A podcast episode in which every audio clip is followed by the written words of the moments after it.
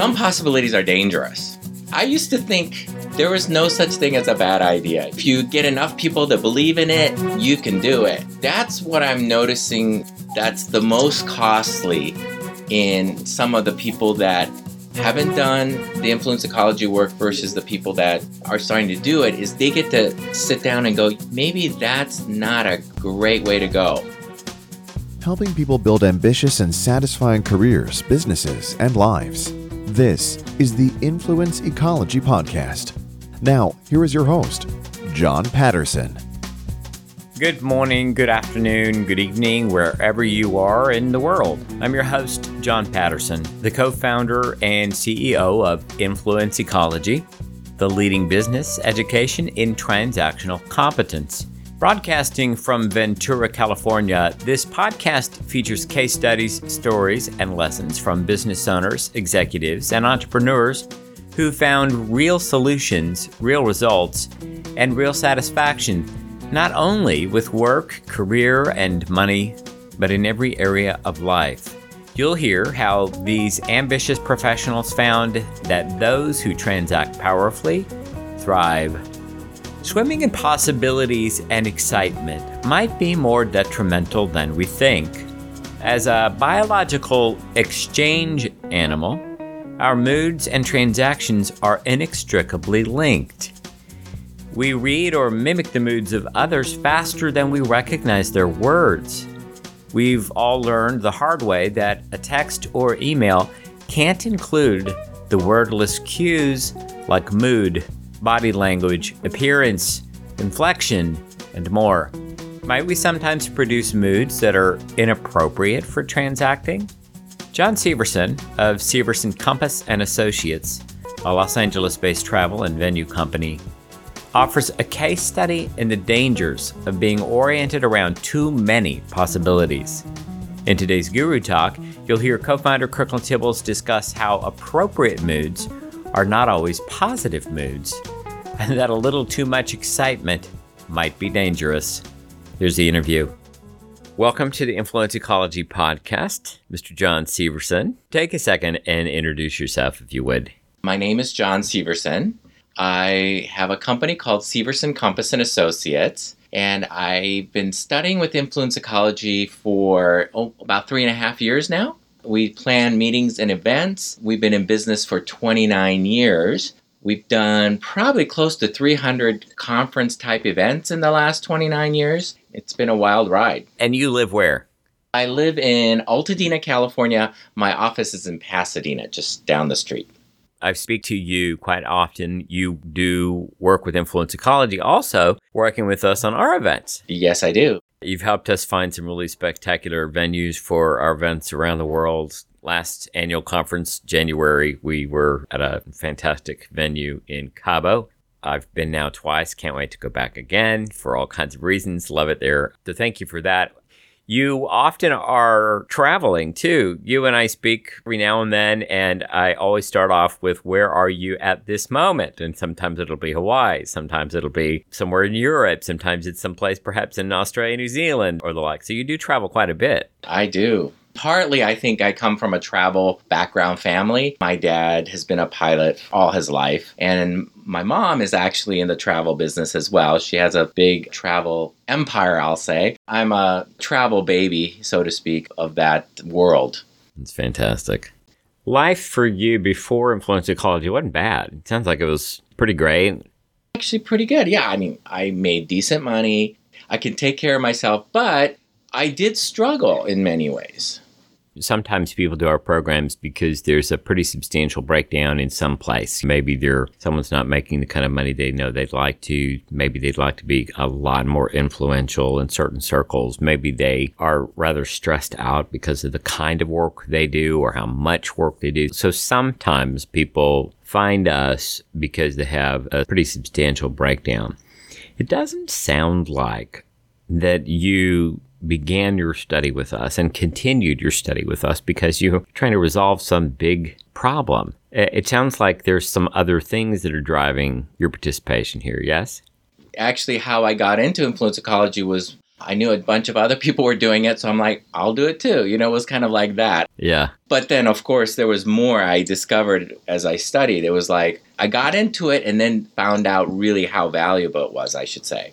And are you one of those people that really loves the exploration? I watch you sometimes. You're, you're one of my favorite people to look out into an audience and watch. Many people you look out and they're going, and their face looks all crunched up. But you're almost always nodding. You're almost always a yes. Your body, your face kind of goes, bring it, bring it more, more, more.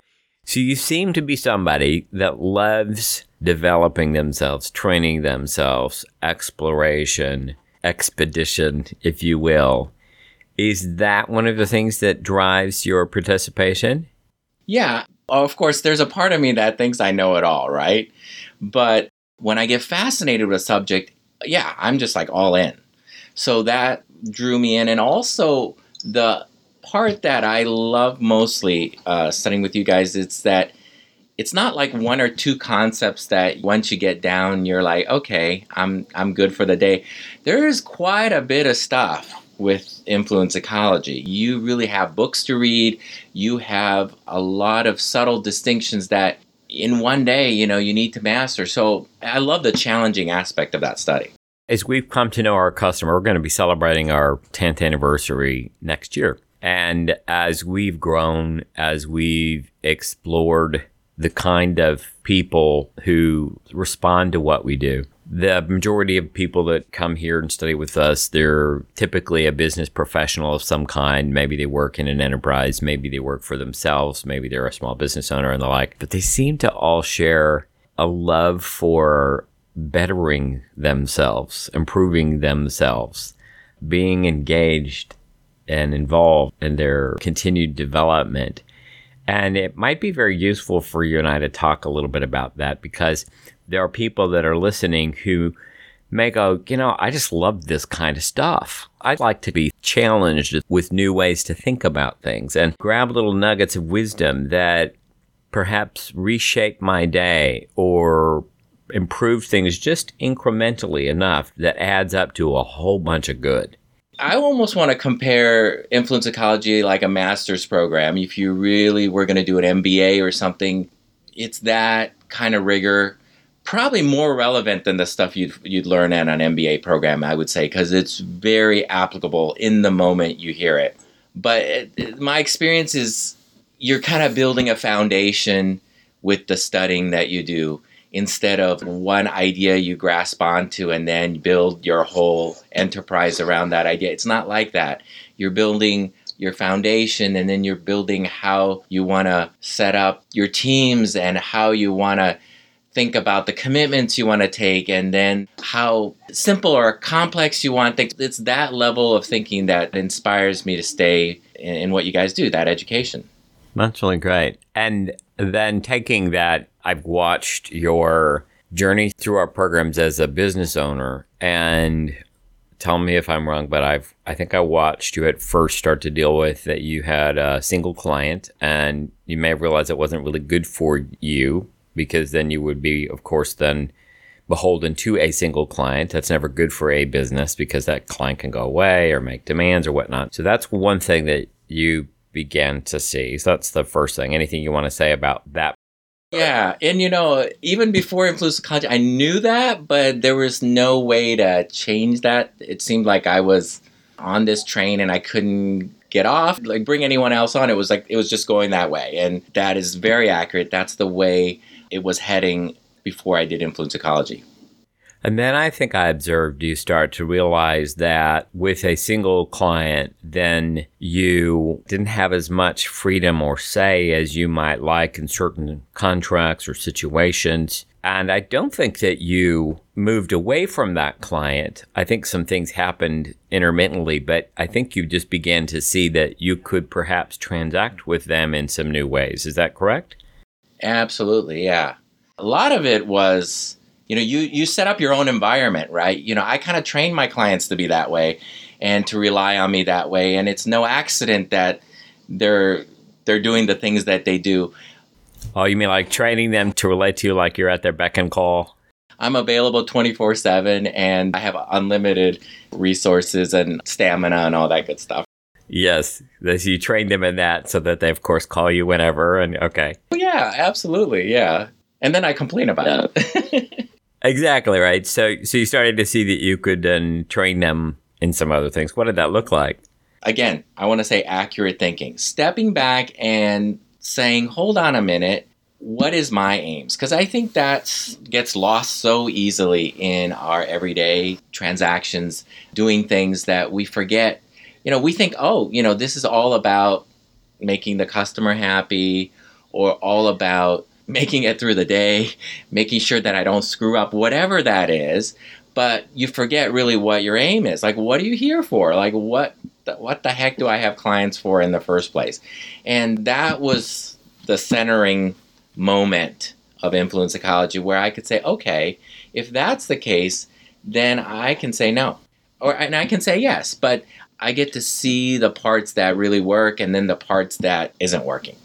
And when you begin to accept or decline requests made of you more in accordance with your aims, as you began to do that, did that scare you a little bit since it was your single client that they might go, well, listen, bucko? Or did you just take little baby steps and found it safe to stick more than a toe into the water? It was actually kind of fun, that whole journey, because before you say whatever you say, you already have your idea what people are going to think. But most of the time, people received it well. They were like, good for you, or why don't we do it that way? You know, people actually came around, and very rarely did people say, we can't work together because you're unreasonable. But it was this fun exploration with them where they got to see, oh, you know what? I, I like your idea better. In that situation, the development or the growth that you had was realizing that you can train people by accepting or declining in particular ways, and then you're left with the environment that you produce for yourself.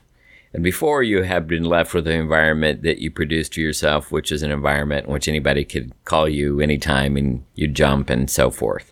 Yeah. You think that your value is being available 24 7, but that's not really what your value is. That, hey, I'm really good at this, and let's focus on that instead of trying to do all that other stuff. Very good. So then I watched you begin to consider the name of your company and the way that you were known which I won't say because I know you have a new identity that you want to produce. So the the name that you had produced and the the way that you were known in the past, you begin to confront well that is not a fit for the identity that I want to produce in the marketplace and then you begin to produce first I think you begin to ask, well, what is it that I in fact offer? What is the solution that I am to wet breakdowns and for whom? And that process in my experience, started to reorient you from where you had been known to something else. Can you say a little bit about that process? I used to do, John, lots and lots of stuff on cruise ships. Like that was the way I started. So, you know, I had a business name that was a lot about that.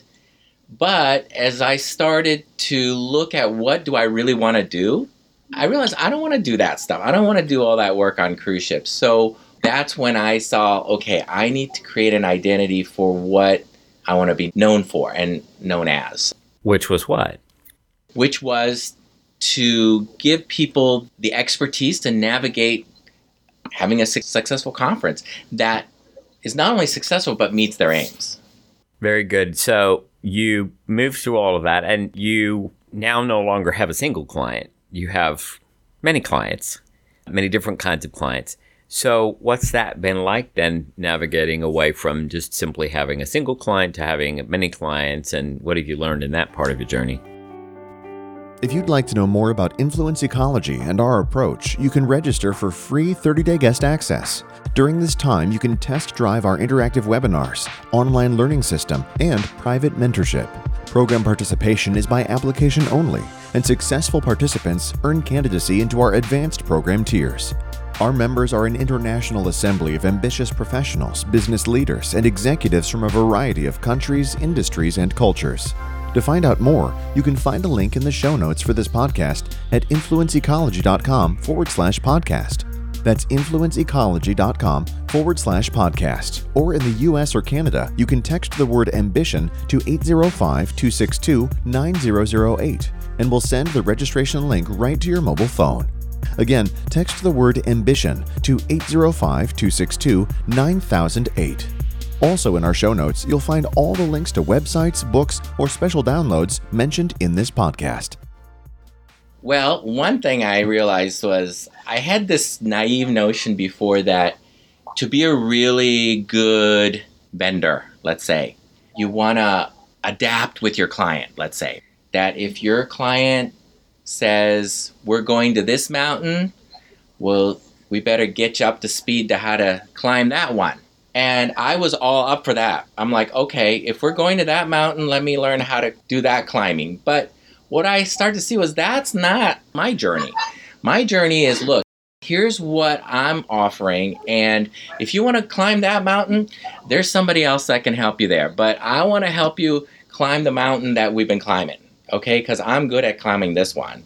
And I don't want to learn how to climb a whole new mountain over there with all of us, if we are serving customers, our customers sometimes will want to take us on journeys that aren't aligned with the help we offer. So therefore, we start to accept things we probably ought to decline. You know, got all of this labor and maintenance we didn't plan for, and and I'll tell you the, the the the popular notion is just do whatever the customer wants, but that's a lot of work. And actually, you're you probably aren't going to be that good climbing that mountain because never done it before.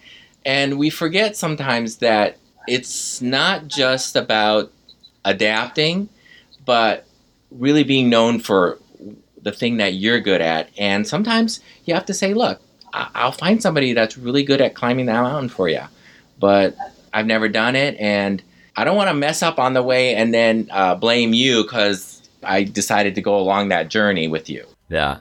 And listening to much of your journey now and different facets of it, I'm I'm much more aware of the condition of life work and how that's played a major role in some of what you've attended to. So what we mean by that here at Influence Ecology is work is one of 15 conditions of life. A condition of life is an unavoidable area or situation that you have to confront.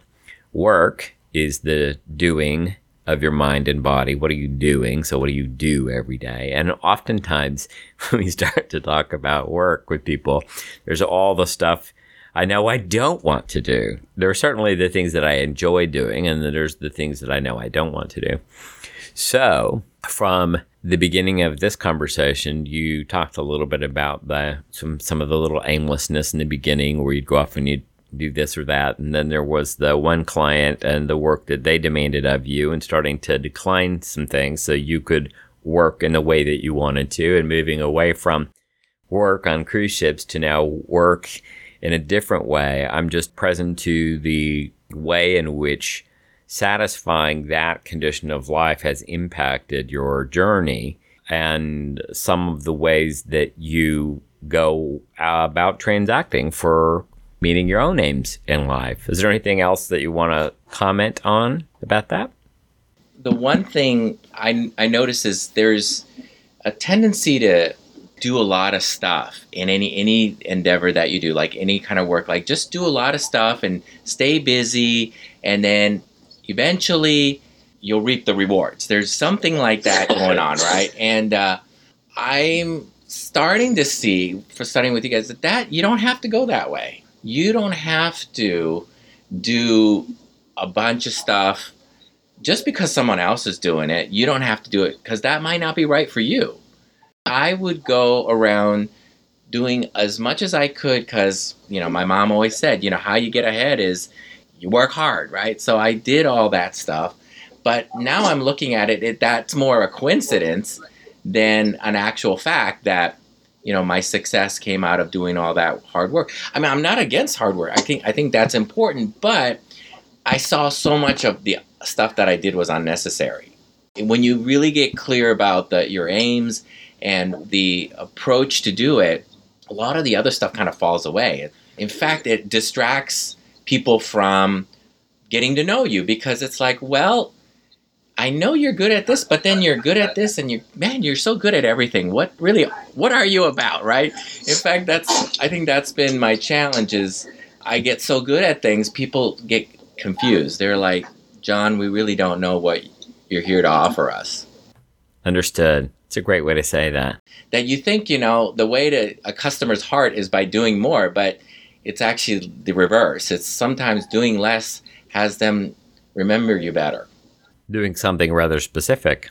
Exactly. That's really great. You've now studied with us long enough to begin to observe a lot of other people and the way that they're transacting in the world. What do you observe about people generally and perhaps how they may be naive about the way they're transacting and how some of what they do may be counter to their aims? One of the things that I've observed is some possibilities are dangerous. I used to think there was no such thing as a bad idea. You know, if you get enough people to believe in it, you can do it. That's what I'm noticing that's the most costly in some of the people that haven't done the influence ecology work versus the people that are starting to do it is they get to sit down and go maybe that's not a great way to go and start building all the other stuff before jumping out and uh, launching themselves into that direction and i want to say it's it's kind of human nature i think we all love great ideas and and doing them but it's sometimes better to just not do it that's really great some possibilities are dangerous I was in Hawaii with my mom, and she wanted to remodel this vacation home she had. And she had brought in contractors and people to kind of redo this whole house. And she says, All right, I want you to go with me to Home Depot and we're going to pick everything out. And here I was going with her down the aisles of Home Depot. She goes, I want that shower. I want that washer dryer. I'm like, I finally like had to stop her and go, I can't do this with you anymore. This is so agitating. I have to just stop this and I, I have to leave. I can't do this thing with you. And she's like, What do you mean? I thought you're here to help me. And I'll, well, and then finally I said, You throw all this stuff in that room and it'll, but you're probably going to have to rip it all out again later because you don't have a plan. you don't have somebody come in and design it. You know, you're going to probably spend 50000 doing this and you'll get it done fast, but it'll look like crap. And I think it took her maybe like 10 minutes to think about it. She goes, Yeah, but I don't have time to do all that. And I'm like, Well, that doesn't mean throw crap in there, you know. So that was a, a perfect yeah. example of, of how I observed. And I, I see that everywhere now. Yeah, I know. I do too. I watch sometimes people addicted to the rush of a new idea. And they're now excited about a new idea, often running, and then have not taken the time to examine whether or not that idea, that new possibility, that that new strategy, that new approach is in any way, shape, or form good for them or is going to produce the kind of mess you pointed out to your mother. I mean, I watch that all the time. Amazing. One of the philosophers we study is uh, John Dewey, and you know, there's a whole thing where he says that one of the hardest things for a human being to do is to not jump and act right away. Like we have this almost impulse to want to run out and fix it, right? Like immediately. And uh, I, when I read that, I said, "Oh, that's me. Once something bothers me, I'll run out and." Within minutes, I'm start working on it. But it's not always such a good thing. Yeah, absolutely. Probably nine times out of ten, it's probably not the right thing. well, it is funny because I don't know that you know, but maybe you do. You've heard little stories, Kirkland and I talking about the early days. And my want, my my personality wants to go for it, to do it, to grab it and go for it and all of that. And his personality is is not the opposite but he's had enough training and enough observation of cautionary tales, enough study and philosophy and everything else to say, well, hold on just a minute. Just hold on. So, a lot of the experience in our early days was the want for me to go for it and his wanting to pour a little cold water on it. And so he was always pouring cold water on it in the beginning. Now, there are parts of it that he appreciates that I, you know, went for because we wouldn't have a company without it. But at the same time, where we balanced one another is I don't jump as much, and he gets to pour a little cold water on that. The beauty in all of that I found is I can get caught up in what occurs like a good fix, a good solution, a good way to mitigate a problem without any examination of whether or not that's a good solution for me, whether that's a good solution for my aims, whether that's a good solution for what I'm working on, or whether or not that solution is going to produce some set of breakdowns or maintenance or labor I had never considered. And I'm now more in consideration of the whole thing before I act than I was before. And I have stopped myself and thought, yeah, that's going to produce a whole bunch of maintenance. Oh, yep, that's going to produce a whole bunch of labor. Oh, yep, I'm going to have to.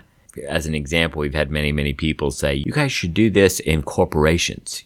Really? Okay. Do you know what labor that's going to cost us? Do you know what maintenance that is that going to get us quicker to our aims? Do you know that for a fact? Is your I mean, I appreciate your good advice, but do you know my aims well enough to tell me that and so forth? It, it's a very fascinating thing to think accurately about the kind of work I do and don't want to do. Nike had a saying, just do it. That kind of characterized a lot of the way I launched into things before influence ecology and now it's like stop and think about it before you do it. Maybe it's just a fundamental thing being human being that we just want to run out and fix it and then deal with the mess later right? Like oh yeah there's a few things we messed up like my mom would have done but it, it's just so much more difficult to do it after you've laid all the appliances and got to rip out all the tile now now where are you in this journey? What are you, you know, talked a little bit about some of the stages of development of your own business endeavors. So where are you now in your business development? I was just having this conversation with Kirkland. I think right now this is satisfying my aim, so it's great. And I'm thinking 3 years down the road, I want to position myself for a a bigger role, bigger game somewhere down the road. And uh, again, you see how I want to rush in and do it, but I'm I'm going to give myself three years to prepare myself for that. So it's a different way to to do something where I'd want to say, okay, I'm going to tell everybody I'm going to do this whole new project. In fact, I'm not even telling you what it is because part of me is like, I got all this studying to do and finding out about things and thinking accurately before I make it public. So it's a great question because you know I love what I'm doing, but I think the thing that's next for me is like three years down the road. I got something else cooking that one day I'll be happy to share with you. That's really great. That's just a, a, fantastic sign of maturity rather than announce it. You know, I don't want to say it's like jinxing it. It's not. It's just what you do is you create all this stuff out there and then and then it affects your identity if it doesn't happen, right? So I'm like, let's not yeah. even go there. Let's do some careful study, see what my aims are, what their aims are, and then we'll see. Yeah, we'll see exactly. Yeah. Uh, if there's anything else you'd like to say, any soapbox, anything that you would love to have addressed, I want to give you the floor now. If there's anything else, I just want to say I've gotten just as much uh, value from is measuring and this is the thing a lot of times uh, and this is where a lot of companies will go is like they measure results where you know they're going to be measuring like how many sales you're going to promise this week or what are you going to do for all these results that obviously matter. But i love that in influence ecology we back it up a step and go wait a second.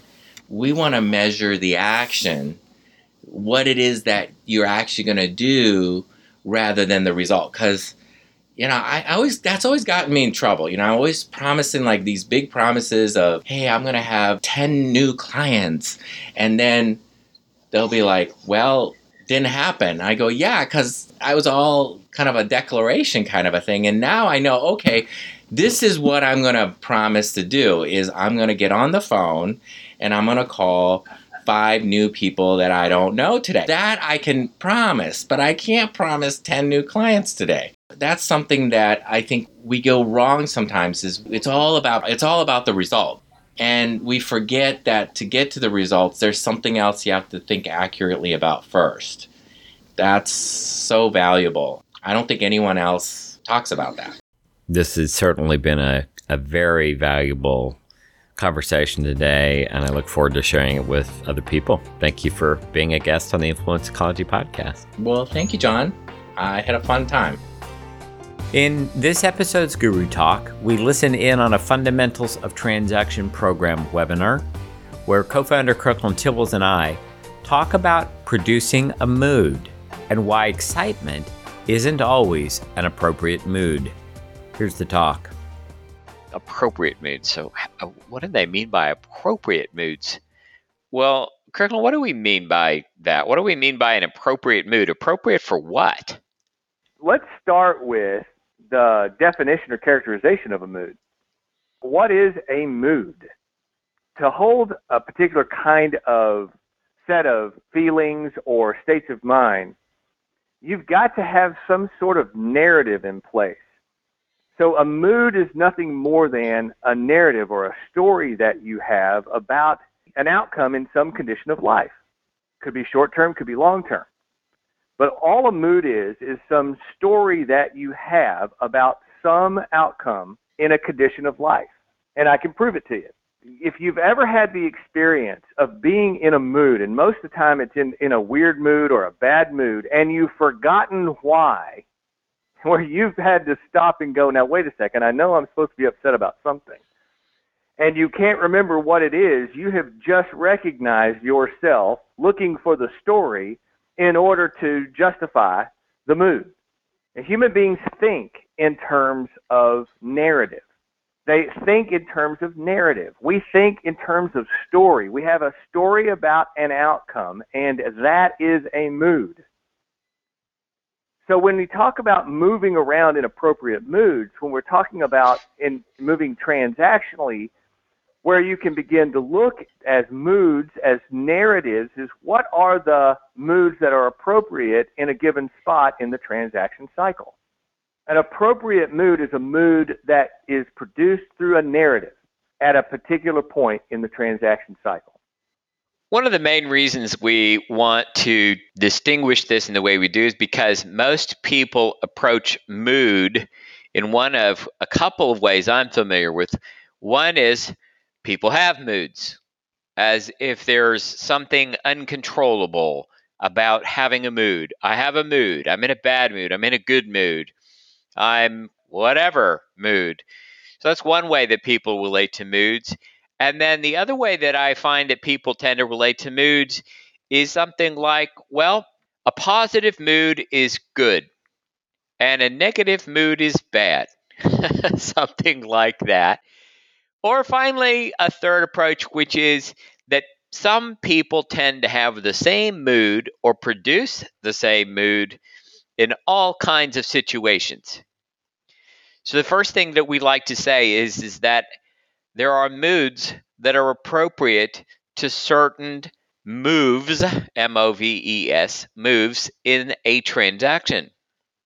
If I am inventing or in the invention of a transaction, then the appropriate mood is imaginative, optimistic. However, if I'm in the producer or fulfillment part of a transaction, then there's a different kind of mood that's appropriate, something more rigorous, something determined. Knowing where I am in a transaction at any given time can tell me the appropriate mood. So, as an example, it's uh, not uncommon for us to sit down for a meeting here at Influence Ecology, and Daryl will say something like, Well, let's get the optimism and sociability out of the way so we can get to work. As in this morning, for example, with the exact line being, can we get all that happy horseshit out of the way so we can get to the that that is a typical thing you will hear from someone who's trained in moods, attitudes, and states of mind. They are acknowledging a quick run around the transaction cycle to give everyone a chance because this is where we're headed in this particular meeting. And sometimes some of my favorite moments are when John will stop and go, "Well, now hang hang on a second. Uh, this is this meeting needs to begin in a particular way because I want to produce a mood here." Now, what John is going to have to do in that situation, and he's very good at it, is he is going to have to, to tell a story that we accept. That's what we mean when we say produce moods. Your job in transacting with another human being is first and foremost to, to determine if the mood is appropriate over there for you to engage an invitation to transact. That begins the whole thing right there. So let's address the the very popular. It's it's gotten more and more popular. Uh, I I see so much evidence for it. The the popular notion that you ought to be in a good mood. You ought to be positive. That negativism is a bad thing. That you ought not be skeptical. That you need to be open minded and positive at all times and in all situations. We say that's not only wrong, incorrect, but just simply isn't responsible for where things are in a transaction. I love the example, Kirkland, of a factory floor. Factory floor, which mood is best for factory floor where work is getting fulfilled? Well, it's rigor, it's determination. It isn't the kind of lithe, gregarious, optimistic approach to things when perhaps safety is concerned, or productivity is concerned, or systems or processes or structures are concerned. Likewise, I was invited to a meeting in, in Tucson some time ago, and and I knew the meeting was an opportunity to invent, nothing more, nothing more. And it was quite difficult to keep the mood in invent because people wanted to take the mood into a different transaction, into a transaction for somehow getting something done or decided or completed. Knowing where yeah, you are in the transaction is important so that you can bring the appropriate mood to the transaction. That's right. And there is a a, a very clean guide that's available to you through this program called the Narratives of the Transaction Cycle. The narratives are the stories that correspond to the appropriate moods.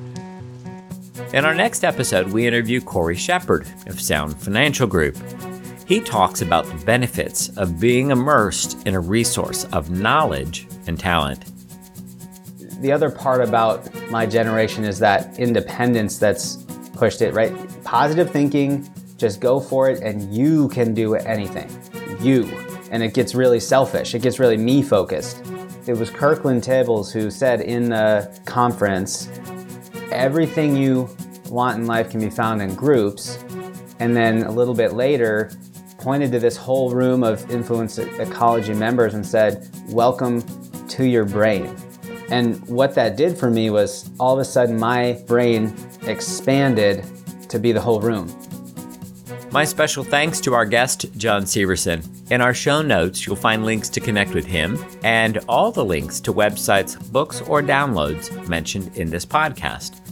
Some episodes include a transcript and support material. The Influence Ecology podcast is produced by Influence Ecology LLC in Ventura, California. This episode was produced by me, John Patterson, and Jason Kelly. This program is made possible through the assistance of the Influence Ecology faculty, mentors, and students around the world.